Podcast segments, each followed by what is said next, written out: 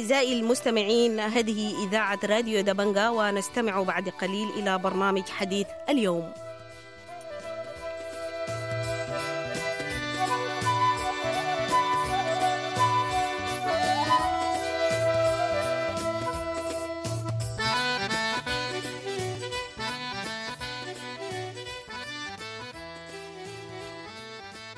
أهلا ومرحبا بكم مستمعي الراديو دبنج الأعزاء في حلقة جديدة من برنامج حديث اليوم. اتهم البرهان القائد العام للقوات المسلحة رئيس مجلس السيادة في خطاب أمام جمع من القيادات العسكرية والجنود في أصبرة يوم السبت 30 من شهر 9 قوات الدعم السريع بأنها متورطة في فض اعتصام القيادة العامة في شهر 6 سنة 2019 الكلام ده يعد هو الاتهام الأول من نوعه من قبل البرهان للدعم السريع بشأن فض الاعتصام.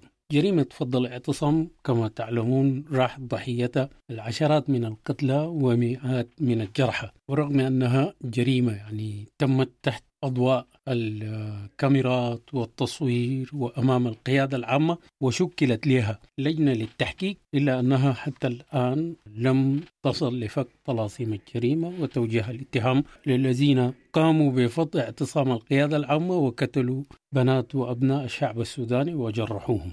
البرهان يوم السبت في عطبرة بيقول إنه قوات الدعم السريع متورطة في فض اعتصام القيادة العامة والبرهان عند وقوع الجريمة كان هو القائد العام للقوات المسلحة رئيس مجلس السيادة. كانت قوات الدعم السريع تتبع لقيادة القوات المسلحة وجزء منها. حول هذا التصريح وقيمته القانونية تحدث إلينا كل من الأستاذ المعز حضرة والأستاذ عثمان الصالح المحامي. وهذا هو موضوع حلقتنا اليوم. قبل ما نمشي للأساتذة المعز وعثمان سألنا الأستاذ نبيل أديب المحامي رئيس لجنة التحقيق في فض الاعتصام. واللجنة دي شكل رئيس الوزراء بموجب أحكام الوثيقة الدستورية وبدت إجراءات عملها. الأستاذ نبيل أديب رد إلينا كتابة معلق على تصريحات البرهان بتورط الدعم السريع في جريمة فض الاعتصام. قال في حديثه المحكمة المختصة هي صاحبة القرار في صحة الاتهام من عدمه. وقال حتى الآن لم تنتهي اللجنة من التحقيقات وما زالت اللجنة في انتظار تقارير الخبراء في التحريات التي أمرت بإجراءها. أضاف ما نسب إلى الفريق البرهان لو صح فأنه يعبر عن رأيه الشخصي ولكنه غير ملزم للجنة حيث أن صفة الفريق البرهان بالنسبة للجنة لا تتعدى أنه كان قد خضع للتحقيق. وأدلى بأقواله أمام اللجنة وهي أقوال ما زالت تخضع للتدقيق والتقييم بواسطة اللجنة. أما ما أدلى به لأجهزة الإعلام فأنه كسائر ما ينشر في الأجهزة الإعلامية يخضع لدراسة اللجنة. فإذا رأت فيه اللجنة ما يستدعي الفحص فأن اللجنة تستدعي من أدلى بها وتحقق معه فيما قال. ولكن اللجنة لن تناقش مدى صحته في أجهزة الإعلام هذا هو حديث أو ما كتبه الأستاذ المحامي نبيل أديب رئيس لجنة التحقيق في فض الاعتصام. وننتقل إلى ضيوف حلقتنا. وفي البداية مستمعينا الكرام نستمع للأستاذ المعز حضرة المحامي وهو معلقا على تصريحات البرهان اللي أدلى بها في عطبرة واللي قال فيها أن قوات الدعم السريع متورطة في جريمة فض الاعتصام. السلام عليكم. بسم الله الرحمن الرحيم. تظل تصريحات الفريق البرهان بالأمس في عطبرة حول جريمة فض الاعتصام في 3 6 جزءا من اعتراف شخصي يمكن أن يدين البرهان نفسه وفقا للاعتبارات الآتية. البرهان كان على رأس الدولة وقتها على رأس المجلس العسكري وهذه الجريمة وقعت أمام ناظريه ولقد صرح البرهان في عدة وسائل إعلام أنهم قوات مسلحة ودعم سريع لا علاقة لهم بجريمة فض الاعتصام ونفى ذلك عدة مرات. السؤال الذي يطرح نفسه هنا لماذا صمت البرهان طيلة أربع سنين أو خمس سنوات؟ عن هذه المعلومة. السؤال الثاني هل أدلى البرهان بهذه المعلومة أمام لجنة التحقيق المكونة لذلك؟ وهذا الاعتصام الذي فض في الخرطوم لم يكن وحده. هنالك عدة اعتصامات في مناطق مختلفة في نيالا في الفاشر في عدة مناطق من السودان فضت في نفس الوقت. واعتراف كباشي واضح حدث ما حدث. وبالتالي آه، يعني أنا أعتقد تصريحات أو اعترافات البرهان بالأمس هي اعترافات يعني قوية جدا ويمكن أن تؤخذ ضده وضد الآخرين لأنه هو المسؤول الأول والآخرين أيضا عليهم مسؤولية جنائية. وهذا الأمر ليس أمرا شخصيا وإنما هو جزء متمم للبينة الجنائية التي يمكن أن تدينهم. وأنا أعتقد على لجنة التحقيق إن كانت جادة أو تملك الشجاعة أن تقوم بفتح بلاغ ضد البرهان وضد الآخرين جميعا لأنه هذه بينة كافية لفتح بلاغات جنائية ضدهم.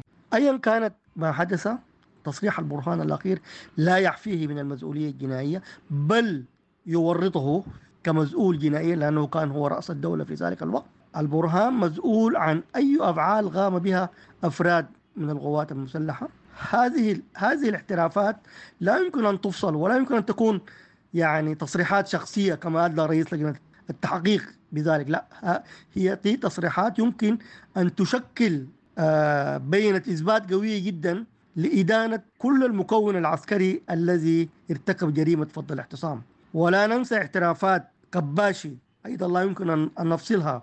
اعترافات الجنائية لا يمكن أن نفصل أن نفصلها عن بعضها البعض بل كلها يمكن أن تشكل غرائم. الثابت الوقائع الثابتة في هذا الأمر أن هنالك جريمة وقعت لفض احتصام القيادة العامة ضاع فيها كثير من شباب السودان. هذه الجريمة المسؤول عنها المجلس العسكري الأول الذي كون وهم مسؤولين مسؤولية كاملة البرهان الآن بهذا الاحتراف الأخير يدخل نفسه تحت المسؤولية الجنائية أنه تستر على جريمة ضلل العدالة الجنائية اشترك مع آخرين في هذه الجريمة. فاعترافه على الآخرين لا يعفيه من المسؤولية الجنائية. هذه التصريحات الأخيرة آه لا يمكن أن تكون حاجة شخصية. لا ده جزء مكون البرهان كان رئيس المجلس العسكري في ذلك الوقت وهو المسؤول عن هذا المجلس العسكري وعن رئاسته. وبالتالي أنا أعتقد أن ما أدلى به البرهان بالأمس يمكن أن يشكل بينة قوية لإدانته وإدانة الآخرين. المعلوم من الوقائع الثابتة من عدة لجان تحقيق أن فضل الاحتسام شاركت فيه كل القوى النظامية من دعم سريع وقوات مسلحة وشرطة وجهاز أمن بل كتائب البراء الإسلامية دي شاهدنا عددا لهم. وهذا الاعتصام الذي فض في الخرطوم لم يكن وحده. هنالك عدة اعتصامات في مناطق مختلفة في نيالا في الفاشر في عدة مناطق من السودان فضت في نفس الوقت. واعتراف كباشي واضح حدث ما حدث. وبالتالي آه، يعني أنا أعتقد تصريحات أو اعترافات البرهان بالأمس هي اعترافات يعني قوية جدا ويمكن أن تؤخذ ضده وضد الآخرين لأنه هو المسؤول الأول والآخرين أيضا عليهم مسؤولية جنائية. وهذا الأمر ليس أمرا شخصيا وإنما هو جزء متمم للبينة الجنائية التي يمكن أن تدينهم. وأنا أعتقد على لجنة التحقيق إن كانت جادة أو تملك الشجاعة أن تقوم بفتح بلاغ ضد البرهان وضد الآخرين جميعا لأنه هذه بينة كافية لفتح بلاغات جنائية ضدهم. مستمعينا الكرام ده كان الأستاذ المحامي المعز حضرة معلق على تصريحات البرهان اللي اتهم فيها قوات الدعم السريع بالتورط في فض اعتصام القيادة العامة.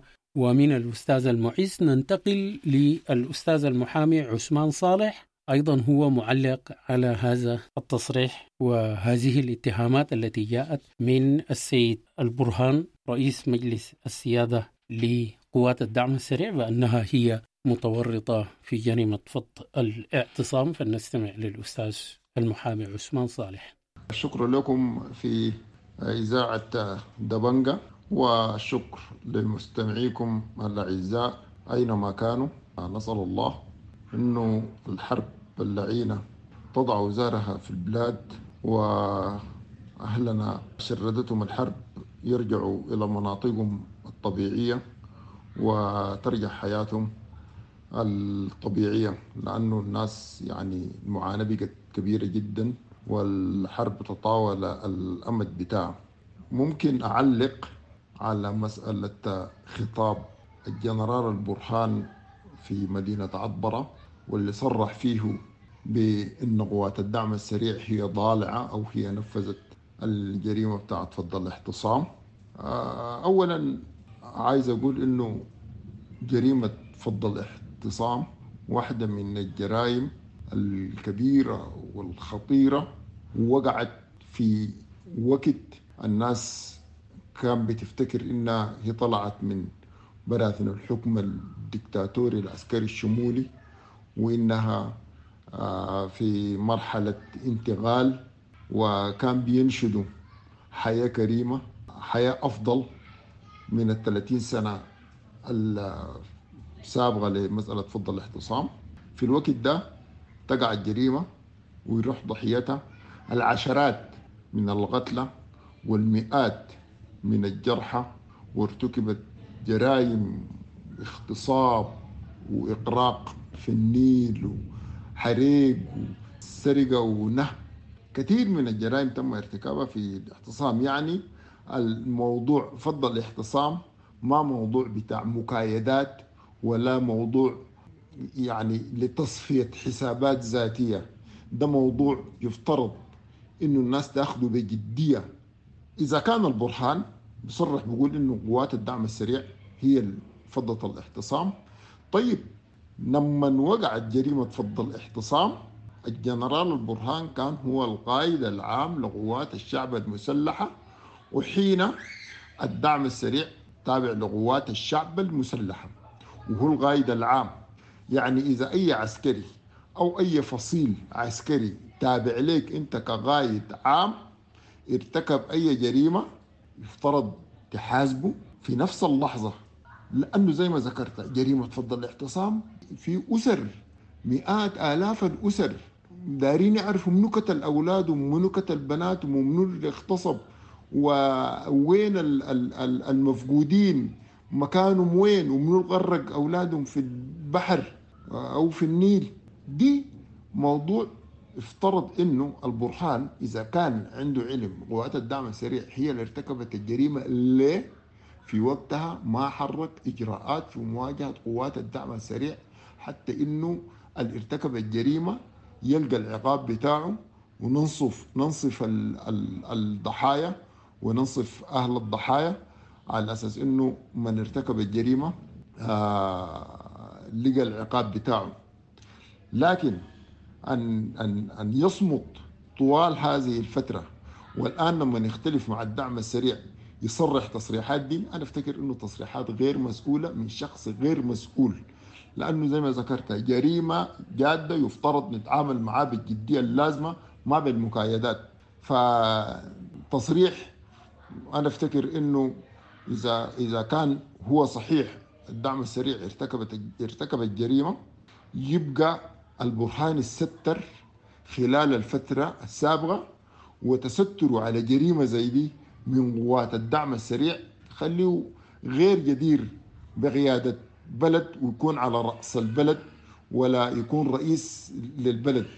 لأنه إذا كان في قوات بتقتل أبناء وبنات الشعب السوداني بهذه البشاعة وانت عارفهم لأنهم كانوا مساندينك ما داير تتكلم عن المسألة. والآن لما نختلف معاهم يجي يصرح تصريحات زي دي يبقى ده دي ما سلوك بتاع قائد ولا يصلح إنه يكون رئيس لهذه البلد.